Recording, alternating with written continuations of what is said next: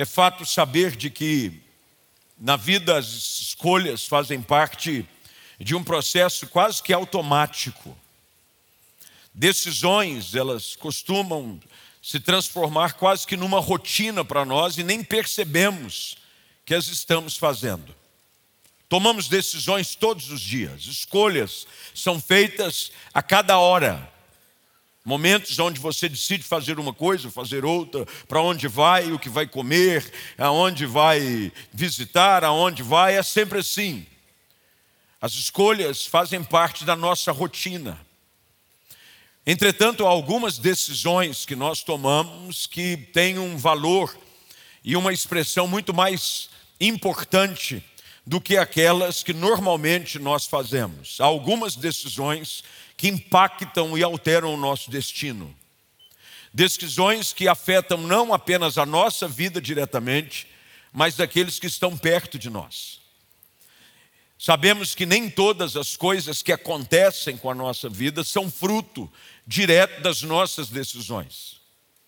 Algumas vezes nós somos afetados pelas decisões de outras pessoas, decisões que outros tomam e nos afetam.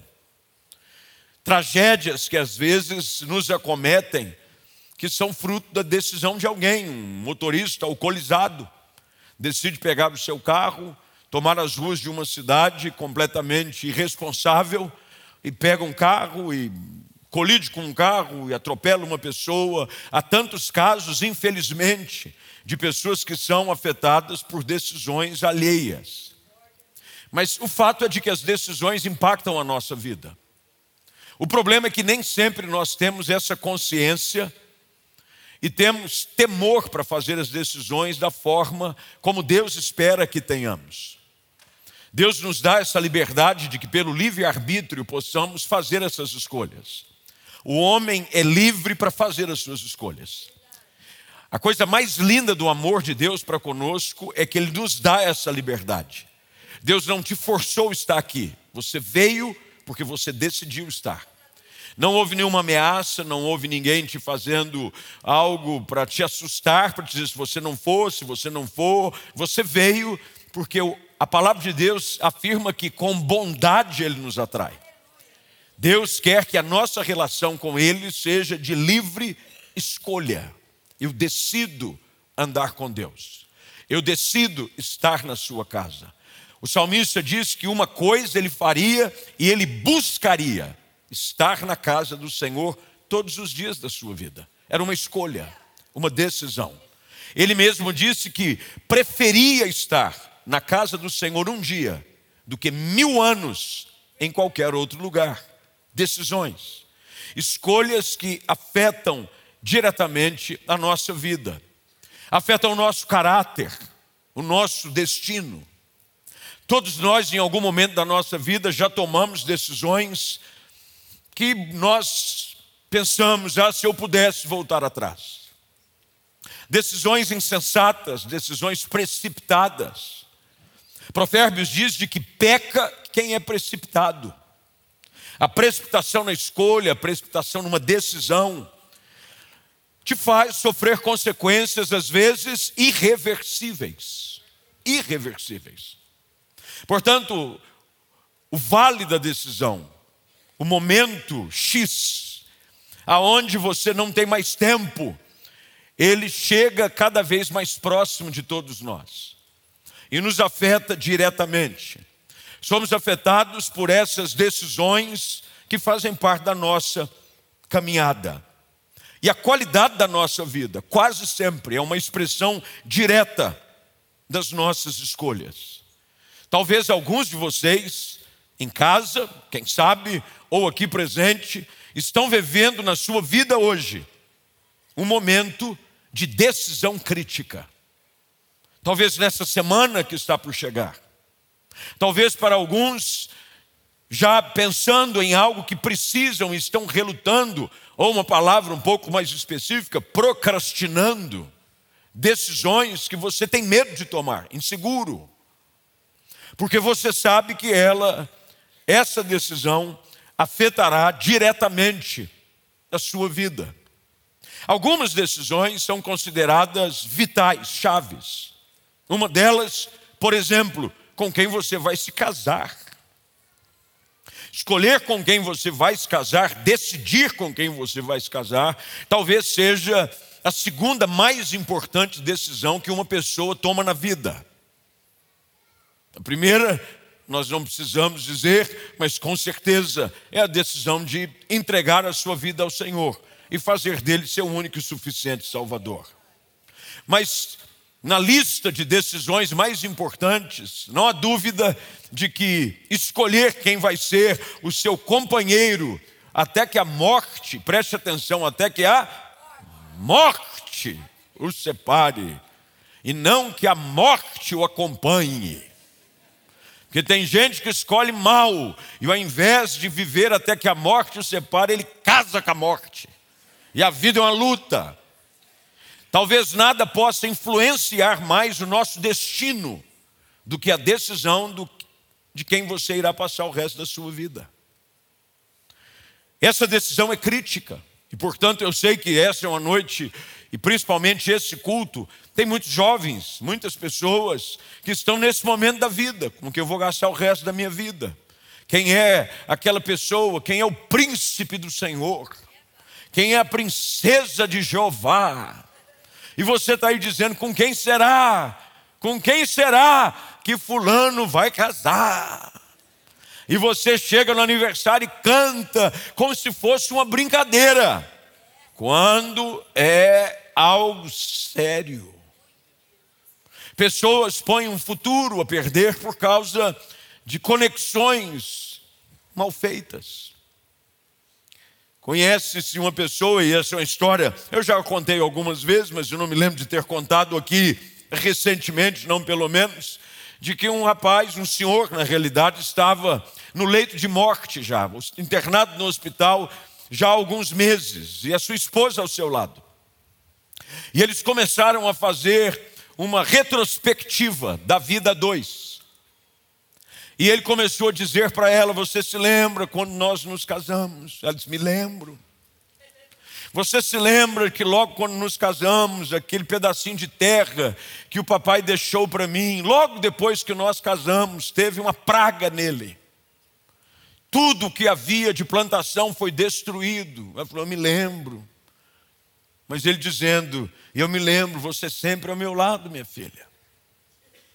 Logo em seguida ele diz: Você se lembra que logo em seguida nós nos esforçamos, compramos algumas sementes, plantamos de novo, mas pouco tempo depois veio uma geada nunca antes vista naquela região. Mas você do meu lado, minha filha, você sempre me acompanhando. Me lembro depois que desistimos do campo e abrimos um pequeno comércio na cidade. No início tudo parecia bem, de repente houve uma pandemia, fechou o comércio todo, nós falimos, mas você sempre ao meu lado. E ele já, contando os poucos dias que restavam de vida, diz para ela: Minha filha, eu cheguei numa conclusão. Ela disse: O que, meu bem? Tu me dá um azar miserável. que você escolha casar com alguém que te dê muita bênção. Casar-se com alguém correto é uma bênção. A Bíblia diz que é melhor serem dois do que um, porque um tu vem e um levanta, não um outro vem e o derruba. Se um outro passar frio, o outro vem e o aquece, não o outro coloca numa fria. Decisões, decisões que são importantes. Se você for precipitado, se você for inconsequente em decisões como essas de constituir uma família, você pode por tudo a perder. Você pode tomar decisões que vão refletir na sua vida e em quem está perto de você. O texto que nós lemos é muito bonito, ele é muito conhecido. Quem sabe alguns de vocês têm esse próprio versículo bordado ou na porta da geladeira. Eu e a minha casa serviremos ao Senhor. Entretanto, esse versículo está dentro de um contexto de extrema importância para o povo de Deus. É um momento de decisão. Muito já havia acontecido, Deus já havia feito grandes coisas. Havia conduzido de forma miraculosa, através das mãos de Moisés e depois de Josué, o povo a possuir a terra prometida. Eles estavam agora de posse da tão esperada promessa. Eles já haviam ocupado a terra que o Senhor lhes havia prometido levar. Depois de muito tempo, depois de muito peregrinar, depois de algumas batalhas, finalmente, eles agora estão no lugar tão desejado. E este capítulo, ele traz a narrativa da conclusão da liderança de Josué à frente do povo. Josué agora cumpre com a sua tarefa. A responsabilidade de Josué era essa: levar o povo à terra a qual o Senhor lhes havia prometido dar. Essa era a obrigação, a função na liderança de Josué. E agora Josué, ao reconhecer que o seu trabalho havia sido concluído, ele neste capítulo nos é narrado que ele reúne todas as tribos de Israel. É assim que começa o capítulo 24. Ele convoca os líderes, os chefes, os juízes, os oficiais de todo Israel, todos vêm e se apresentam perante ele e perante o Senhor. E Josué faz um dos discursos mais lindos que pode se registrar sobre o cuidado, a provisão e o cumprimento da palavra de Deus na vida do seu povo. Josué começa agora a dizer tudo aquilo que Deus faz. Tanto é que no verso de número 2, Josué diz ao povo, e assim ele começa o seu discurso: Muito tempo atrás, os seus antepassados, incluído Terá, ele vai antes de Abraão, que era pai de Abraão, Terá, pai de Naor, viviam além do rio Eufrates e serviam outros deuses. Ele começa a falar dessa odisseia de como Deus chama um homem, como Deus faz uma promessa a ele e como Deus agora finalmente cumpre essa promessa na vida do seu povo. Mas Josué agora entende de que ao possuírem a terra, eles agora não mais constituídos como um povo itinerante, porque assim eles o eram. Era um povo itinerante. Eles estavam em peregrinação agora já assentados. Duas tribos e meia já haviam ficado do outro lado do rio, as outras tribos já recebido por herança a promessa de cada uma das suas terras, cabia a eles agora a responsabilidade de tomar decisões e se posicionar perante Deus. Há um momento na nossa vida em que nós precisamos nos posicionar perante Deus. Momentos aonde nós precisamos tomar decisões que são importantes para a nossa vida, mas também sobre a vida daqueles que Deus colocou debaixo de nós.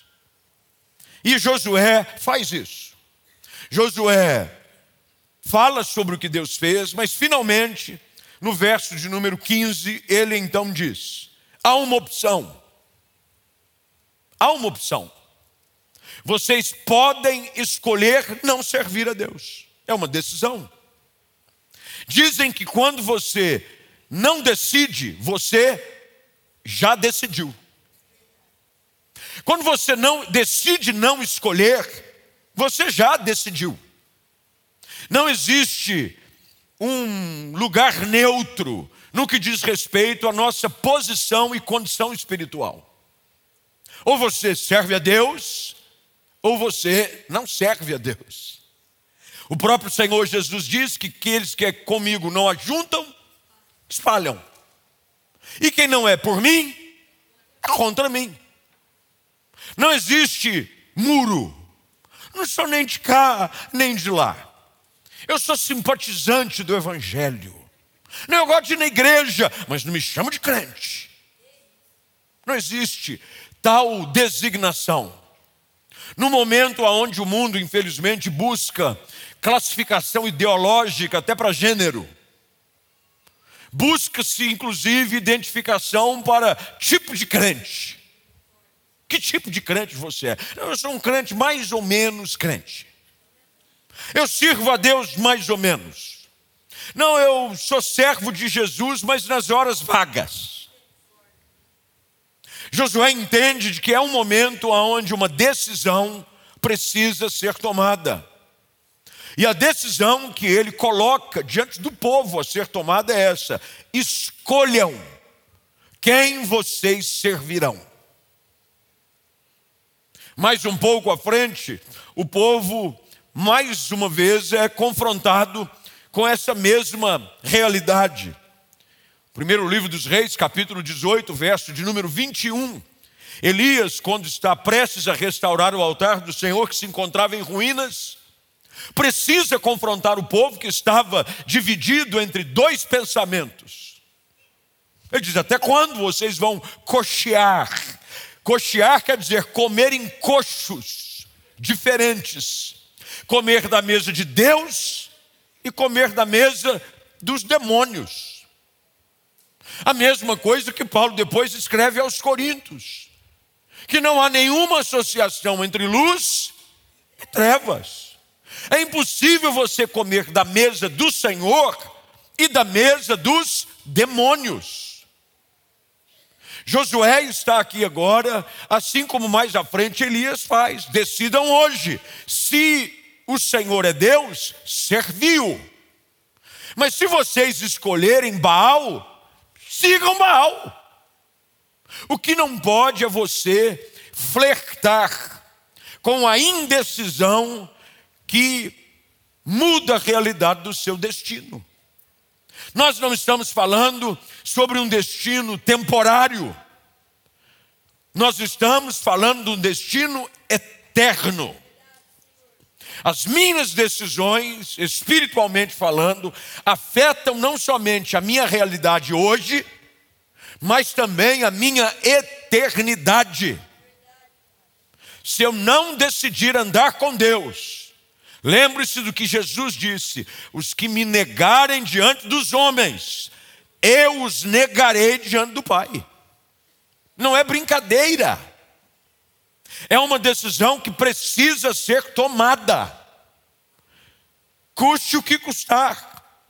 E Josué vem agora e usa a sua própria vida como testemunho.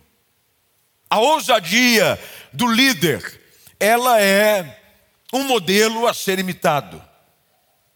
Josué, agora, diante dessa situação, diz a eles: quanto a mim, a mim.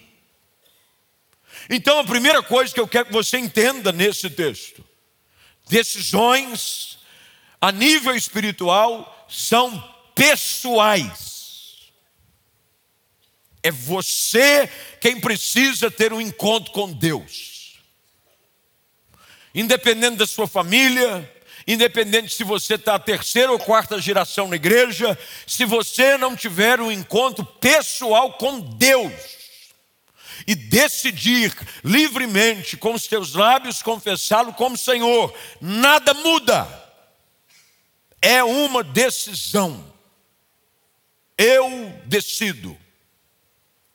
Josué diz: quanto a mim. Não é o contexto, não é a realidade. Há um médico que é um psiquiatra austríaco chamado Viktor Frankl. Nome chique.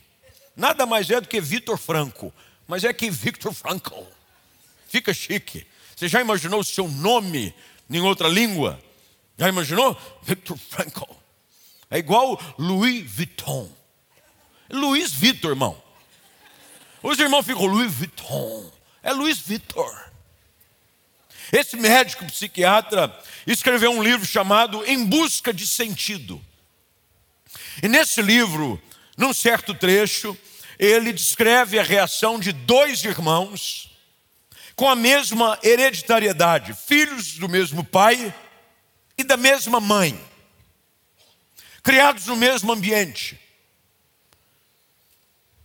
comeram as mesmas comidas, educados pelos mesmos pais.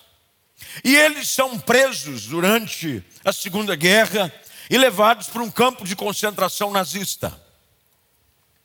Um deles, desses dois irmãos, se torna um homem de Deus, um homem santo, um homem que decide viver a sua vida para a glória do Senhor. O outro vive uma vida promíscua, irresponsável, no mundo. A razão, segundo esse doutor, é de que cada um deles usou do poder de escolha. Às vezes nós estamos terceirizando as nossas escolhas. Dizemos que a responsabilidade de eu estar afastado é porque o senhor não sabe o que fizeram. Me decepcionei.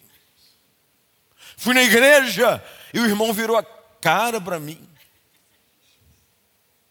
Eu passei na igreja e o pastor passou do meu lado e não me deu a paz do Senhor. Magoei. Enquanto que talvez alguém que estava ao seu lado, à sua frente ou atrás, viveu a mesma experiência, mas decidiu tomar uma decisão e uma escolha diferente. Adão peca no Éden, no lugar perfeito, no paraíso, as escolhas não dependem do contexto. Josué está agora dizendo ao povo: é hora de decisão e eu já tomei a minha. E eu faço uma pergunta a você: qual tem sido a sua escolha quanto a quem você serve? Não venha me dizer que você um dia entregou a vida a Cristo. Respeito isso. Mas a sua escolha tem que ter consequências na sua vida diária. Se você disse que serve a Deus, isso tem que refletir em todas as áreas da sua vida. Não adianta você vir a um culto, confessar, levantar a mão, repetir uma oração, mas essa decisão não mudar as suas prioridades Olha o que é que Josué usa como referência nesse texto, verso de número 14. Portanto, temam o Senhor e servi-no de todo o coração, e sirvam-no de todo o coração. Lancem fora os ídolos que os seus antepassados serviam quando viviam além do Eufrates e no Egito, e sirvam somente ao Senhor. Uma decisão de servir a Deus precisa envolver a decisão também de deixar o caminho errado. Tem gente que acha que decidir andar com Deus, não, eu ando com Deus, mas do meu jeito. Não, não é o seu jeito, é do jeito de Deus. É de acordo com a palavra. Ninguém vive a sua vida espiritual segundo aquilo que bem pensa ser o ideal vivemos segundo a Sua palavra. O Senhor Jesus disse de que aqueles que me amam guardam os meus mandamentos. Eu cumpro a vontade do meu Senhor. Josué faz a escolha, diz: quanto a mim, eu decido servir a Deus. Mas há um efeito quase que natural nas nossas decisões. Lembre-se de que eu disse que as nossas decisões, elas afetam não somente a nossa vida, mas a vida de quem está perto da gente. Olha o que, que Josué diz em seguida: quanto a mim, eu e a minha casa.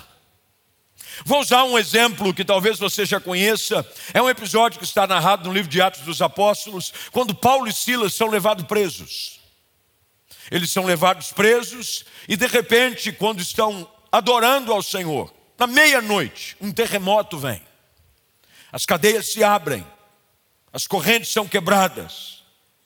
E o carcereiro que guardava entra em desespero. Afinal de contas, alguém que estivesse sobre o cuidado dele e fugisse, ele teria que pagar com a sua própria vida. E ele já está pronto a tirar a sua própria vida. Quando Paulo diz: Não faça você nenhum mal, estamos todos aqui. E Paulo fala do Evangelho, fala de Jesus para aquele carcereiro. E ele faz uma pergunta: O que preciso fazer eu para ser salvo também? Qual é a resposta de Paulo? Se crerdes, será salvo, tu e a tua casa. Quando você começa a ler a continuidade da narrativa, você vê que o carcereiro começa a cuidar das feridas, provavelmente causada por algum dos soldados. Leva Paulo e Silas para casa.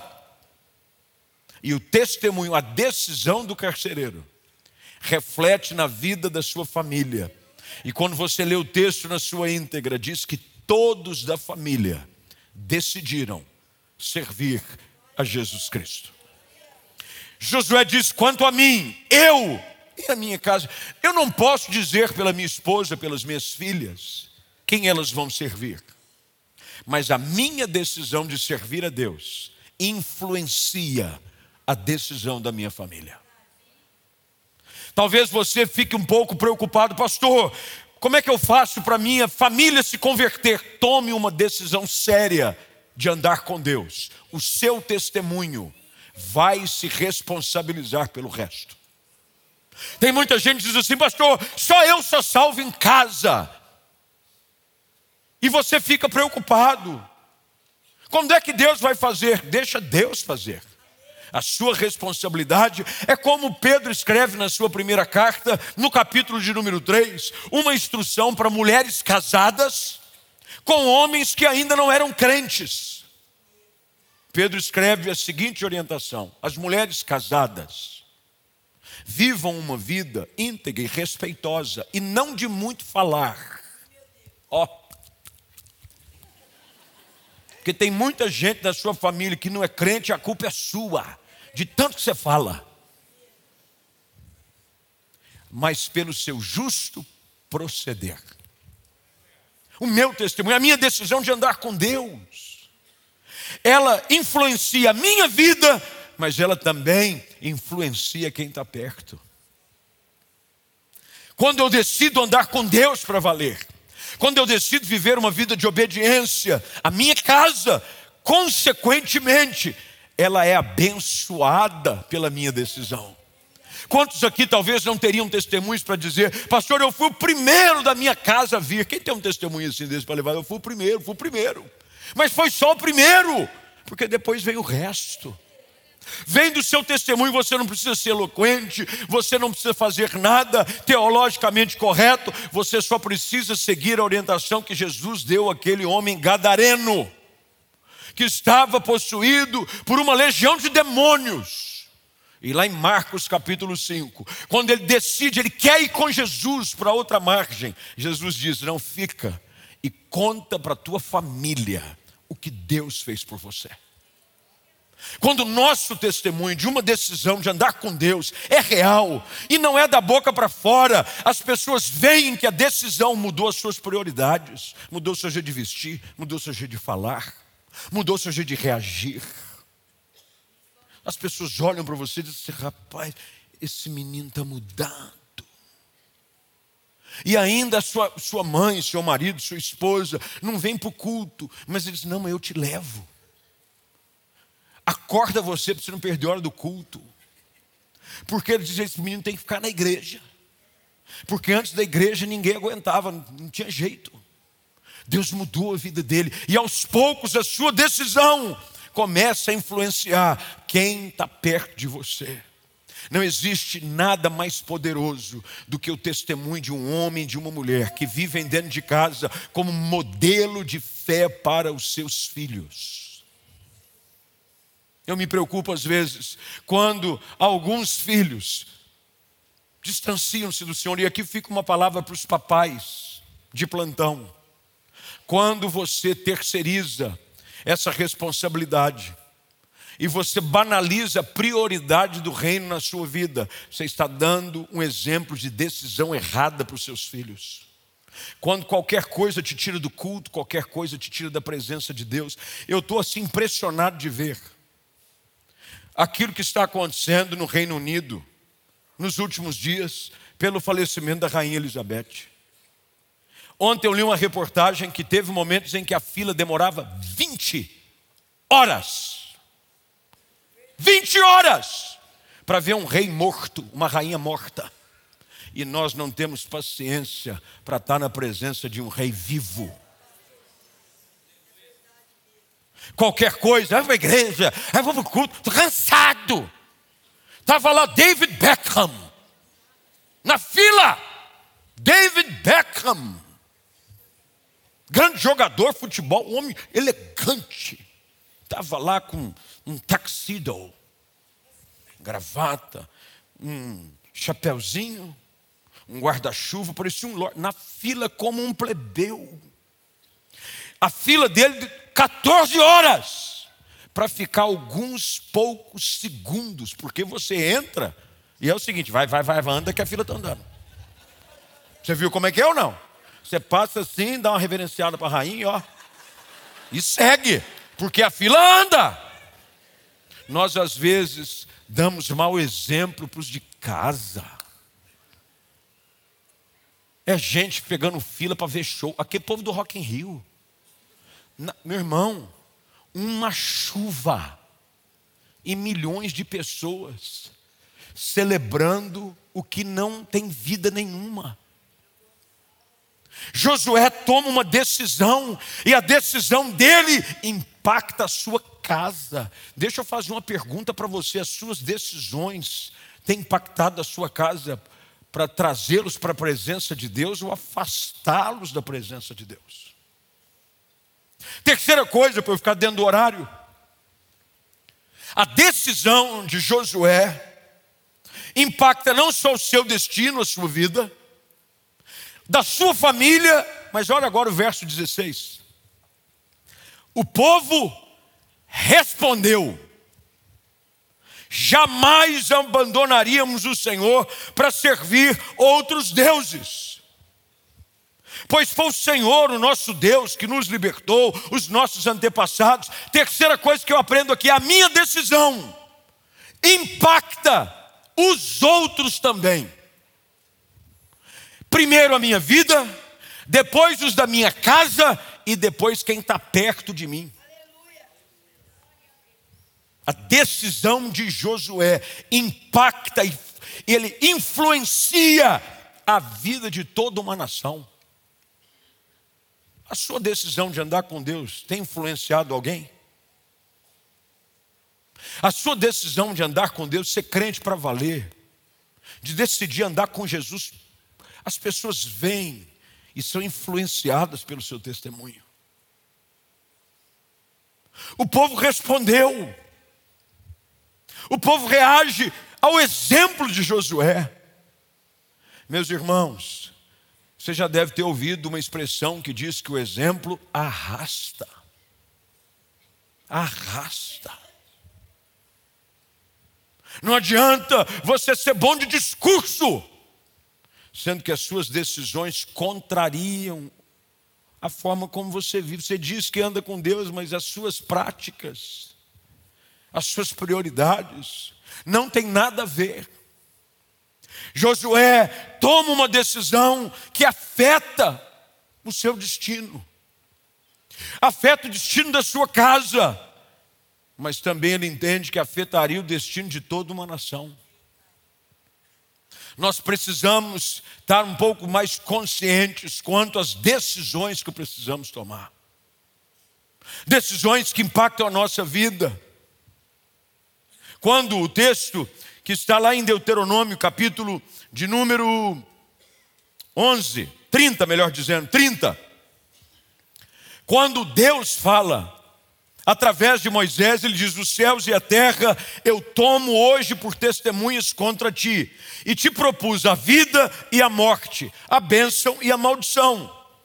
E olha o que, que Deus diz: escolhe a vida para que vivas, tu e a tua descendência. É por isso que quando nós lemos o texto de Êxodo, capítulo 20, quando os dez mandamentos nos são apresentados, a promessa da bênção do Senhor recairia até mil gerações daqueles que obedecessem. A sua decisão hoje de andar com Deus, servir a Deus, vai influenciar gerações futuras. A nossa postura hoje de ser firme com Deus, de andar com Deus para valer, vai influenciar gerações futuras. Você precisa decidir andar com Deus para valer, mas é uma decisão firme, uma decisão inegociável de ser crente, de vir para a igreja e de não simplesmente fletar, vim quando dá, vim quando está afim, não, eu vou, porque é minha escolha, eu decido estar na casa de Deus, eu decido servir a Deus, eu decido abandonar o pecado. Porque se você for seguir a inclinação do seu coração, você vai ficar como uma onda agitada pelo mar, levado cada hora de um lado para o outro. Eu decido andar com Deus, eu decido viver uma vida para a glória de Jesus. É uma decisão que começa em mim, que afeta a minha casa e que alcança quem está perto de você. Ah, como Deus deseja nessa noite que você tome essa decisão decisão, firme decisão, decisão de, com seus lábios, confessar o Senhor, consagrar a sua casa a Ele, tudo para a glória dEle, tudo é do meu Senhor, tudo é para a glória dEle, a minha vida, o meu tempo, os meus talentos. Tem uma música que acho que a Cassiane gravou há muito tempo atrás. É, a tua palavra escondi, guardada no meu coração, para não pecar contra ti, Senhor. A tua palavra escondi. Meus dons e talentos são para te servir. Meus dons preciosos são teus. Eu estou bom de memória, daqui a pouco vou cantar Cassiane. Com muito louvor. E vai que vai. Tudo para Ele. Há um devocional. Eu me lembro quando Fui pastorear em Nova York, 1996, acho. Seis ou sete. Estava no aeroporto, meu pai me deu duas coisas. Menino, 96 eu estava adolescente, praticamente. Praticamente. Ele me deu duas coisas: me deu uma Bíblia e me deu um devocional. Oswald Chambers tudo para Ele. Ele diz: viva a sua vida completamente e exclusivamente para Ele. É um devocional, vale a pena se você precisa de um bom devocional. Está na cabeceira da senhora, que bom. E ele parece que estava fora de edição. Tava, você procura hoje na internet, você tem tudo para ele até da China. A gente arruma de qualquer jeito aí. E o devocional é exatamente sobre isso: uma vida dedicada a Deus. Porque, meu irmão, quando você entrega a sua vida a Cristo, não é Ele quem vai servi-lo, é você quem vai servi-lo. Nós invertemos as coisas. Entreguei minha vida ao Senhor, agora eu tenho alguém para atender os meus desejos. Você está errado. É você que agora diz não para si mesmo. Paulo disse: Não sou mais eu quem vive, é Cristo que vive em mim. E o viver que agora eu vivo na carne, eu vivo pela fé, eu vivo para a glória de Deus, eu vivo para Ele. Qual tem sido a sua escolha? Quando você está na roda de amigos, qual é a decisão que você toma? Dar exemplo da sua fé ou negar a Deus? Quando você está diante de um contrato ilícito, que a princípio lhe parece muito vantajoso, qual é a decisão que você toma? Andar com Deus ou aparentemente parecer perder, mas não envergonhá-lo? Você precisa decidir andar com Deus. Vamos orar. Fique de pé, por favor. Feche seus olhos, curva sua cabeça.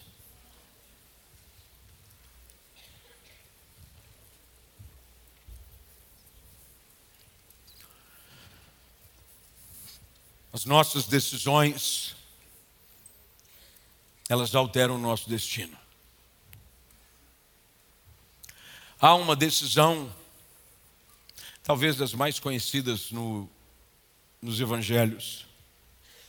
Quando Jesus já está crucificado no alto do Calvário, e ao lado dele há dois ladrões, um de cada lado. Lembra da história? Um deles começou a zombar de Jesus. Tu não diz que é o Messias, que tu é rei? Salva a você e a nós mesmos. O outro do outro lado disse: Fica quieto. Você não sabe o que você está dizendo. Nós merecemos estar aqui, mas esse homem é justo, ele nada fez.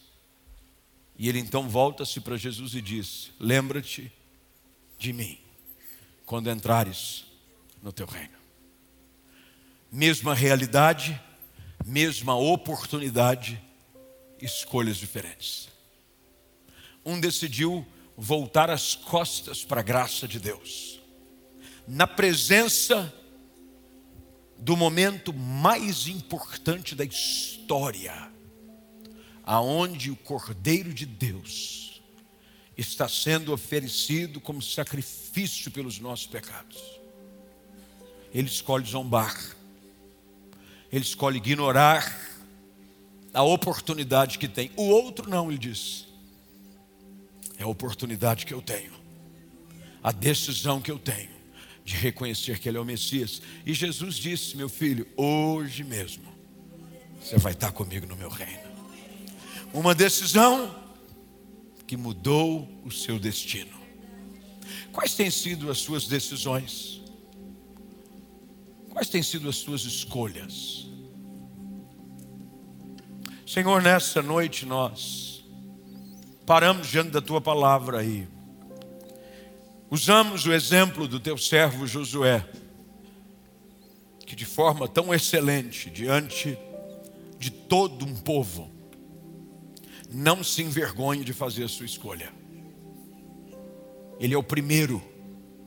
Ó oh, Deus, nos ajuda. Nos ajuda a não sermos influenciados pelo meio, pelo lugar, pelas pessoas.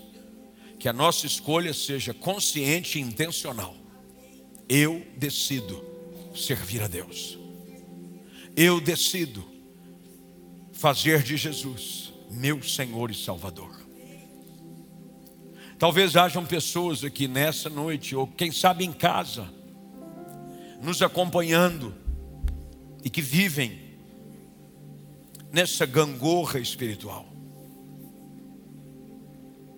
Vivem altos e baixos, vivem negando o Senhor, vivem dizendo sim, mas não se posicionam. Que o Senhor hoje haja uma decisão consciente, radical para que a nossa escolha reflita na nossa casa, ó Deus, nós queremos que a nossa vida seja modelo para os da nossa casa. Paulo escreve a Timóteo de que ele deveria se tornar padrão dos fiéis. Senhor, faz-nos padrão, modelo, modelo a ser seguido. Que a nossa vida, que a nossa postura de viver uma vida piedosa, uma vida de santidade, influencie quem está perto e de como cantávamos antigamente, que os outros, vendo-me, glorifiquem ao Senhor. Vendo a nossa vida, disse eu, eu quero andar com Deus, porque eu vejo aquela pessoa andar com Deus, e a vida dele é diferente. Que as pessoas em casa, que as pessoas que vivem, convivem conosco, possam dizer: Ah, eu quero andar com Deus também. O que, que você fez na sua vida? O que é que está de diferente? Que o nosso testemunho seja: um dia eu decidi andar com Deus de olhos fechados e cabeça curvada. Quem sabe hoje você precisa tomar essa decisão. Você chegou aqui e você tem estado dividido dividido entre dois ambientes, entre dois mundos, entre duas realidades. Você está na igreja no domingo, você está conectado, mas depois durante a semana o seu ambiente é outro você está enganando a si próprio. Você está sabotando a sua própria eternidade. Hoje Deus espera que você tome uma decisão sua, pessoal, e ela vai afetar o seu hoje, mas também o seu amanhã, a sua semana, o seu ano e todos os dias da sua vida e ainda mais a sua eternidade. Se você hoje à noite, estando aqui ou em casa, quer tomar dessa decisão, eu, eu, eu quero andar com Deus, pastor. Eu quero hoje tomar uma firme decisão de andar com Deus para valer, de ser servo, discípulo de Jesus Cristo. Se você é uma dessas pessoas, é onde você está, eu queria que você levantasse uma das suas mãos aos céus. Uma das suas mãos. Firme decisão. É você. Quanto a mim. Lembre-se do que José disse: quanto a mim, é você e Deus. Porque na hora do juízo final é você e Deus. Não vai ter amigo para te dar apoio, não vai ter gente para eh, servir de testemunha, não é você e Deus. Se você hoje quer fazer, levante sua mão. Melhor, você que levantou sua mão, vem para cá. Deixa eu orar com você. Peça licença do seu lugar. Vem para cá. Você que está em casa, faça aí da sua sala, do seu quarto, um altar para Deus. Que esse seja o momento da sua decisão. Hoje tem que ser um dia que vai mudar a realidade. Você tem que marcar. Hoje é dia 18. 18. 18 de setembro. Tem que ser um divisor de águas na sua vida. Um antes e depois. Paulo, quando escreve, e acho que é na sua primeira carta a Timóteo, ele diz que a mim que noutro tempo era pecador. Se você não tem essa experiência de dizer, não, eu consigo ver na minha vida um antes e depois, deixa eu dizer para você, você ainda não teve um encontro com Cristo. Porque vida com Cristo envolve antes e depois. Não adianta você falar que teve um encontro com Cristo se na sua vida nem você consegue perceber um antes e depois. Você consegue preso nos mesmos vícios, nas mesmas paixões, nas mesmas realidades, você precisa viver uma decisão radical. Se Deus falou com você, sai do seu lugar, vem aqui à frente. Essa sua decisão vai alterar o seu destino, vai alterar a sua vida, vai mudar tudo. As cadeias se quebram, os grilhões são rompidos, e você e a sua casa vão servir a Deus. Não existe nada melhor do que servir a Deus. Não existe nada melhor do que você dedicar a sua vida para a glória de Deus. Eu ando viajando bastante, aí uma pessoa disse assim para mim: Pastor, o senhor não está cansado? Eu falei: Cansado? De servir a Deus, de pregar o Evangelho? Irmão, eu vou dando risada. Cansa, cansa. Mas é um cansaço bom. Quando você vai prega a palavra, Aí você vai para o aeroporto, vai para o outro, aí você encontra uma pessoa. Aí eu contei até um testemunho aqui para o Diego e para o Pipo, que eu estava saindo do restaurante hoje, me levaram para comer uma picanha, Deus é bom, fiel, poderoso, não falha nunca. Aí eu estava no restaurante lá em São José do Rio Preto, antes de ir para o aeroporto, eu estou saindo, uma pessoa para na mesa e diz: Ó, oh, eu, eu ouvi Sua palavra, abençoa minha família. Eu nem conhecia a pessoa. Eu, eu, eu, te vi pregando num lugar aí, acho que foi no YouTube. Falou, a tua palavra abençoa a minha casa. Na minha família, quase ninguém é crente ainda, mas eles amam te ouvir. Não existe nada melhor do que você viver para Deus, do que você consagrar os seus dias ao Senhor, do que você ver mesmo com as suas limitações, com as suas fragilidades, com as suas falhas, Deus usar um vaso de barro e enchê-lo de um rico e precioso tesouro. Como é bom você viver para Deus. Como é bom você viver essa semana e ver Deus agir através da sua vida. Já imaginou um negócio desse? Você viver a semana não para si, porque não existe nada pior do que uma vida egoísta. Só vive para você, para os seus planos. Aí termina, porque sabe de uma coisa? Tudo que a gente faz aqui, gente, vai ficar aqui mas o que a gente faz para Deus vai refletir para toda a eternidade. A palavra de Deus diz que as nossas obras nos acompanharão. Você já imaginou viver para Deus, viver para abençoar pessoas, viver para cantar? Olha que coisa boa. Você vir para um culto, você vir servir a Deus, não existe nada melhor do que você dizer, oh Senhor, eu quero te servir. Eu desse, quanto a mim, eu decido servir a Deus. E aí minha casa vai servir. Você vir para culto com a sua família, coisa maravilhosa.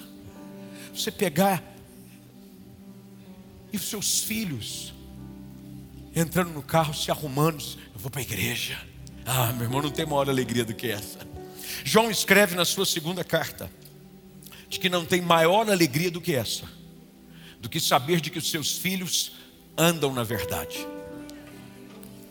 Hoje é a sua decisão, eu vou andar com Deus. Eu decido andar com Deus. Você não vai mais ficar dividido entre duas realidades. Você hoje é transportado do reino das trevas para o reino do Filho do seu amor. São dois mundos distintos. Deus é luz, nele não há trevas alguma, nada. Agora você vive na luz. Se nós andamos na luz, como Ele na luz está, nós mantemos comunhão uns com os outros. E o sangue de seu Filho Jesus Cristo nos purifica de todo pecado. Se essa é a sua decisão, aqui ou em casa, eu queria que você repetisse uma oração comigo, de decisão, é sua decisão. Você vai colocar uma das suas mãos sobre o seu coração e vai orar comigo o mais alto que você puder. Está preparado? Então ore comigo dizendo: Senhor Deus, hoje eu decido entregar a minha vida a Jesus Cristo, conscientemente e de forma voluntária, eu decido viver para Ti. Perdoa os meus pecados, lava-me com o sangue de Jesus Cristo. Eu o convido, faz morada no meu coração. Eu digo não para o mundo, para o pecado. E eu decido dizer sim para a tua vontade na minha vida. Em nome de Jesus. Amém.